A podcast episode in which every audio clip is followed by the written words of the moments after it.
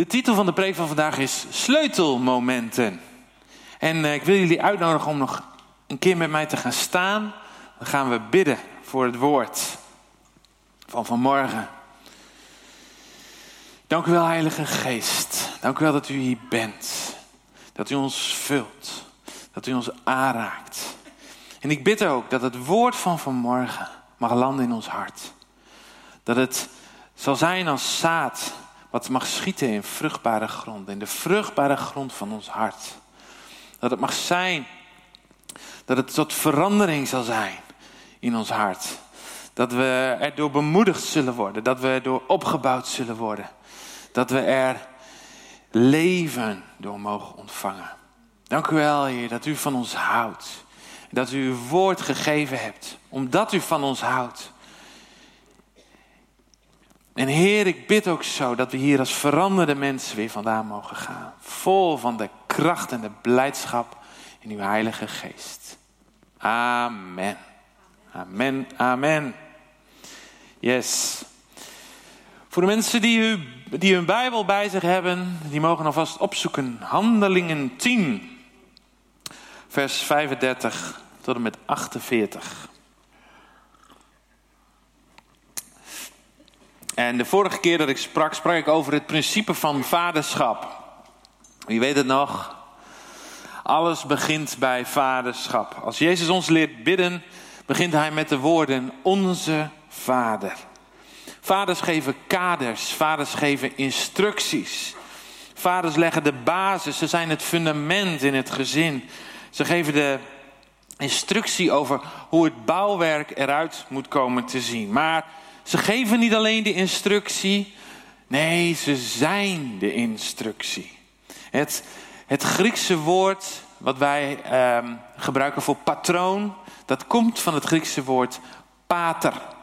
En dat betekent letterlijk vader. Dus vaders geven niet alleen het patroon, maar ze zijn ook het patroon. Als je een stabiel gezin wilt, als je een stabiele samenleving wilt, als je een stabiel bedrijf wilt, dan begint dat bij de vaders. En een kenmerk van vaders is ook dat ze vrucht voortbrengen. Ze dragen vrucht en ze brengen ook vrucht voort. En er zijn in de geschiedenis heel veel kerkvaders geweest. Heel veel bisschoppen, predikanten, voorgangers. En allemaal met hun eigen kleur en hun eigen stijl en karakter. En de een die predikt radicaal geloof. En de ander predikt het wonder van genade.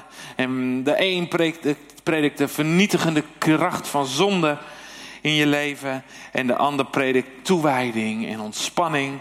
Uh, de een predikt de kracht van Gods geest. En de ander uh, predikt de kracht van het woord. Uh, de ene prediker predikt de kracht van overwinning. En weer de ander de kracht van gebrokenheid. En het is allemaal evangelie. Het is allemaal goed nieuws. Bedoeld om jou te brengen op de plek waar je hoort, namelijk aan de voeten van Jezus. Amen. Amen. En ook deze week werd ik opnieuw gegrepen die, ja, door iemand die buiten de muren van de kerk het principe van vaderschap heel mooi liet zien tijdens de algemene beschouwingen in de Tweede Kamer. Wie heeft het een beetje gevolgd? Zijn we allemaal wat politiek geïnteresseerd hier? Ja. Um, en zijn naam is Kees van der Staaij. Wie kent Kees van der Staaij? Ja. hij is de fractievoorzitter van de SGP. En hij mocht uh, aan het einde een reden voeren het einde van de algemene beschouwingen. En uh, in zijn reden begon hij met het verhaal uit Genesis 11. Genesis 11. En dat is het verhaal van de torenbouw van Babel. Misschien ken je het verhaal wel. De kans is vrij groot. En uh, dat verhaal zorgt God voor een spraakverwarring. om de hoogmoedige, egoïstische, zelfzuchtige manier van leven in die tijd te stoppen. En hij maakte heel mooi de vergelijking met nu. Mensen willen samenleven, Ze willen samen klonteren. Ze willen een gemeenschap vormen. Ze willen zelf bepalen wat goed voor hen is. En ze willen ja, zelf denken dat ze de wijsheid in pacht hebben. Maar ze houden geen rekening met wat God wil. En de mensen die denken dat ze de wijsheid in pacht hebben en dat ze oplossingen hebben voor de problemen van vandaag. En de conservatieven die houden voet bij stuk. Die zeggen, ja, ze doen allerlei pogingen om hun traditionele waarden in stand te houden. En de, de progressieven die proberen keer op keer te wijzen naar vernieuwing en verandering. Maar hun taal wordt ook niet begrepen. En allemaal praten ze langs elkaar heen, zei hij. En er is sprake van een Babylonische spraakverwarring. En vervolgt hij in zijn verhaal met de treffende vraag: zou nederigheid ons niet beter passen? Ja, toch? Zou nederigheid ons niet meer opleveren dan de wijze waarom, waarop er in de afgelopen dagen hoog van de toren is geblazen? En hij sluit zijn verhaal af met het verhaal uit Handelingen, waar het tegenovergestelde gebeurt als in Genesis 11. En dat is dat men allemaal door de kracht van de geest dezelfde taal spreekt. Mooi hè?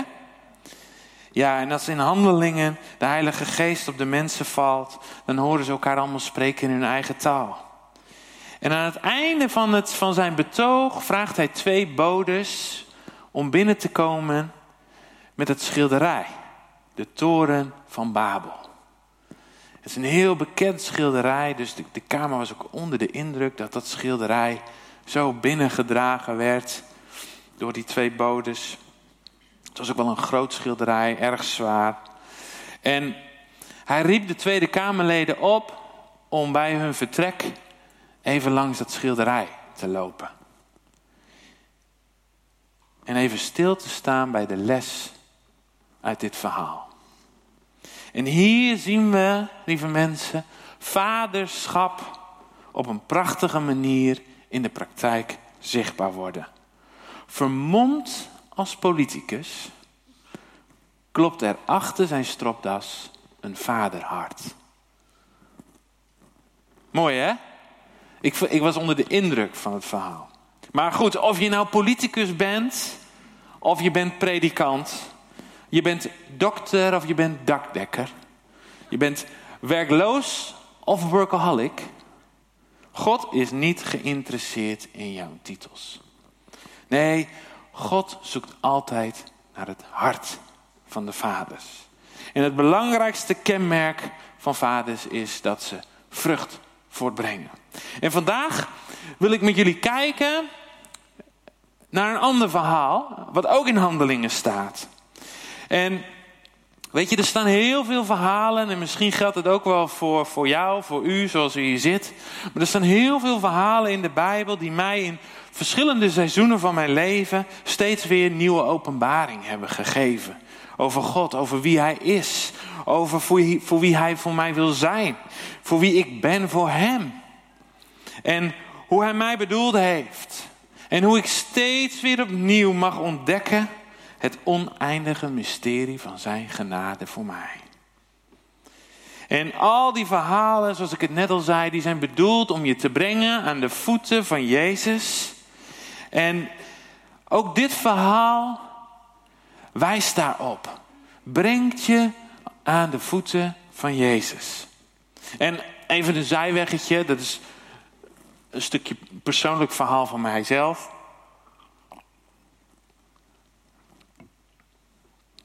Wat ik doe als ik onrustig ben, of als ik niet kan slapen, of als ik het even niet meer weet, weet je wat ik dan doe?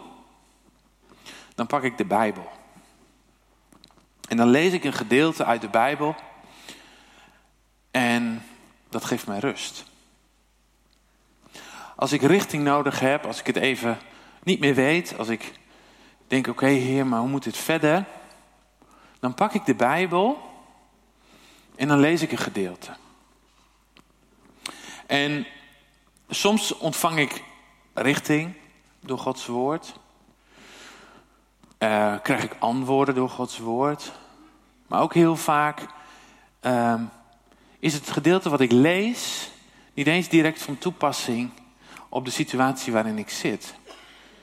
Heel vaak zijn het gewoon de woorden die ik lees die me rust geven. En weet je hoe dat kan? Omdat Gods woord waarheid is.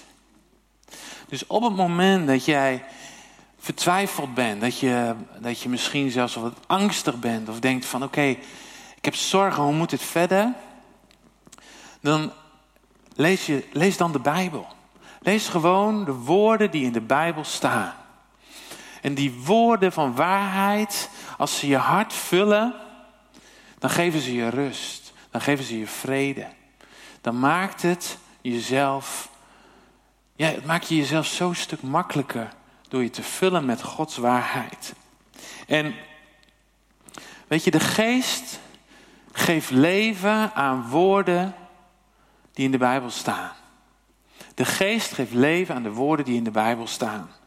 En zoals de woorden in de Bijbel invloed op je hebben, zo hebben ook woorden in de wereld invloed op jou. Het, alleen het verschil is dat die woorden die je in de, wereld, in de wereld hoort, om je heen hoort, die zijn niet bedoeld om jou dichter bij Jezus te brengen. Vaak leiden ze zelfs wat af. het is heel makkelijk eh, om te luisteren naar de woorden in de wereld, omdat ze vaak zo hard klinken. Maar ze leiden je vaak af van de plek waar je moet zijn. Als het gaat over inflatie, rente, economische zorgen en energierekeningen. Nou, ik hoef je dit allemaal niet te vertellen, want we hebben allemaal met, met een heleboel dezelfde dingen te maken. Maar ze brengen je niet dichter bij Jezus, maar ze leiden je af. En de wereld wil dat jij je laat beïnvloeden door de woorden van de wereld. En daarom is het zo belangrijk dat je net als, als Kees van de Staaij, voordat je je gaat mengen in, in al die ruis en die verhalen van de wereld, of dat nou op school is, of in de Tweede Kamer, of op je werk, of zelfs wel in de kerk, gebeurt het ook wel. Maar dat je weet, wat zijn jouw fundamentele bijbelse waarden? Wat zijn jouw overtuigingen? Wat zijn jouw geloofswaarden waar niet aan te tornen valt? Want als jij geen overtuigingen hebt, geen geloofsovertuigingen hebt, dan heeft de wereld ze wel voor je. En vaak klinken ze super. Ze klinken zoet. Of zelfs mooi. Maar het effect is dat ze je vaak van de waarheid afleiden. En dat is niet iets om bang voor te zijn. Juist niet, want je hebt de Heilige Geest ontvangen om de leugens van de vijand te ontmaskeren. Om de ruis te omzeilen. Om te overwinnen door het bloed van Jezus Christus. Want Hij is de waarheid in eigen persoon. En hij heeft jou de sleutels gegeven om in deze wereld een leven te leiden in het licht van zijn glorie. Amen. Onderzoek Gods woord en bouw aan je geloofshuis. Luister naar verschillende sprekers. En vraag aan de Heilige Geest om zichzelf door het woord heen te openbaren aan jou. Niet alleen om je geloof te kunnen verdedigen, Zelfs niet alleen om je geloof te bouwen, maar juist om door de kracht van de geest jouw geloof zichtbaar te kunnen maken aan de wereld om je heen. Ja, op de plek waar God jou heeft geplaatst. We leven in een tijd waarin meningen, opvattingen en standpunten, ze zijn er genoeg. Je bent voor of je bent tegen. En sommige mensen zeggen, het kan helemaal niet wat er in de Bijbel staat. Of uh, Het zijn fabels uit een lang vervlogen tijd. Of uh, je moet de Bijbel niet letterlijk nemen, joh. Maar wat vind jij? Onderzoek het. Vraag de geest om leiding.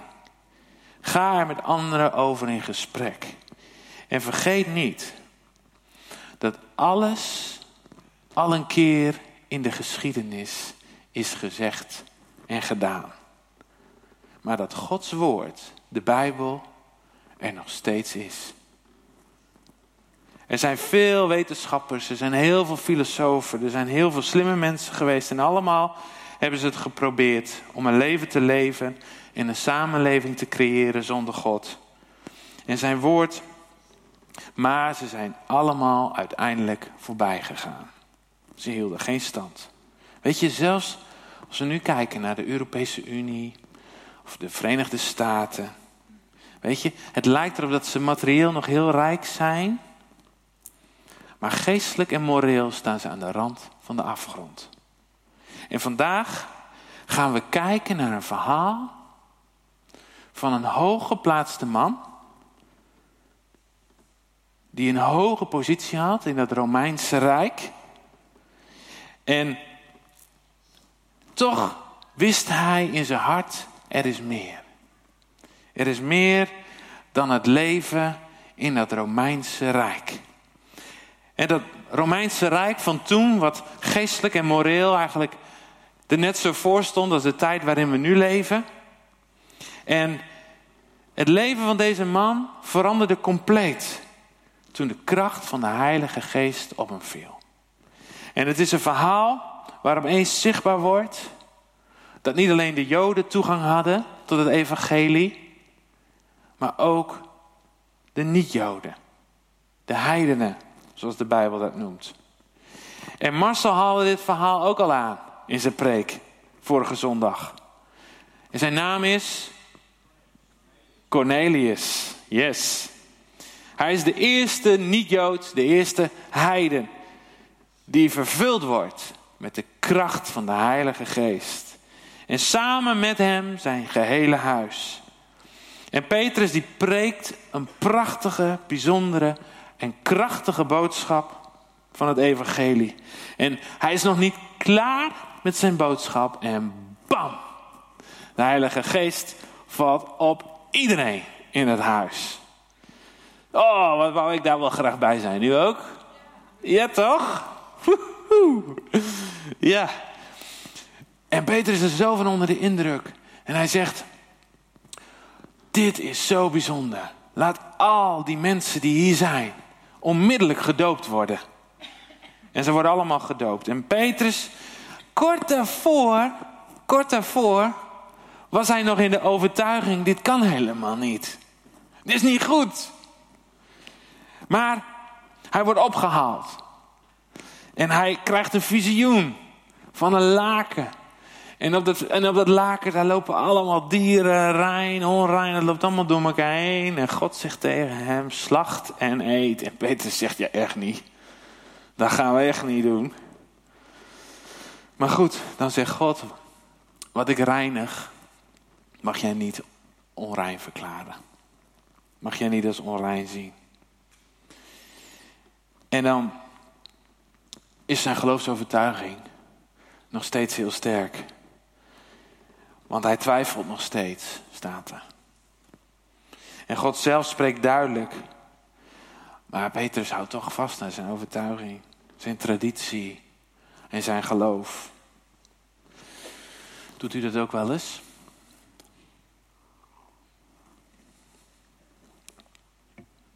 Ik vraag me wel eens af, hoe zit het eigenlijk bij mij? Soms hou ik nog wel vast aan overtuigingen. Waardoor ik mensen eigenlijk de toegang ontzeg tot het koninkrijk. Omdat ik vind dat ze niet rein of gewijd of geschikt zijn om aan het koninkrijk deel te kunnen nemen.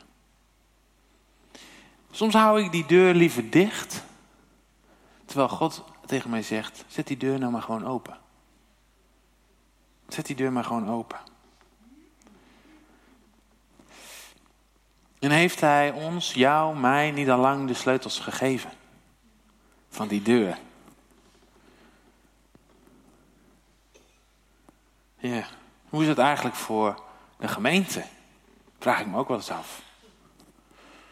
Hoe kijken wij naar de wereld die smacht naar het openbaar worden van de Zonen Gods? Hebben wij onze mening, hebben wij onze overtuigingen al klaar liggen? Staan we soms met woorden als stenen klaar om muren te metselen tussen mensen van buiten en ons? Ja, die mensen die Jezus zo hard nodig hebben in deze tijd. Zelfs als ze het misschien zelf nog niet weten. Zelfs als ze het niet willen weten. Ik denk dat de Heilige Geest niets liever wil dan vallen op die mensen. Amen? Net zoals die mensen die waren in het huis van Cornelius. Wie weet het moment nog dat de Heilige Geest jou greep? Dat je, dat je overvallen werd met Gods liefde en Gods genade. Moment dat je als zondig mens voor zijn aangezicht verscheen en schoongewassen werd door het bloed van Jezus. Je ontving genade en je werd een nieuwe schepping. Dat moment dat de waarheid zelf zijn armen om je heen sloeg. En hij doopte je met de geest. Boom. En je begon in nieuwe tongen te spreken. Dat moment dat je, dat je gedoopt werd. In zijn naam. In de naam van Jezus. Wie weet het moment nog? Ja. Hoe was dat? En dat gun je toch iedereen, lieve mensen. Dat je vol wordt van de kracht van de geest. Misschien dat het muziekteam alvast naar voren kan komen.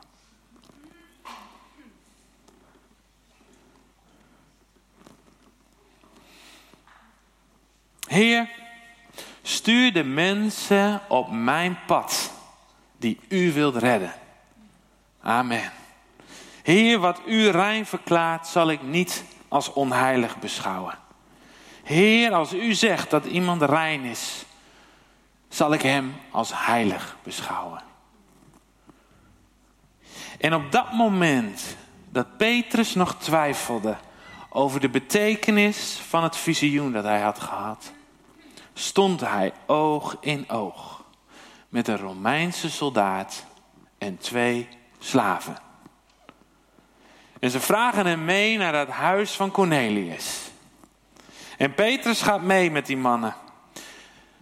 En dan spreekt hij de volgende woorden. Laten we met elkaar lezen, Handelingen 10, vers 35.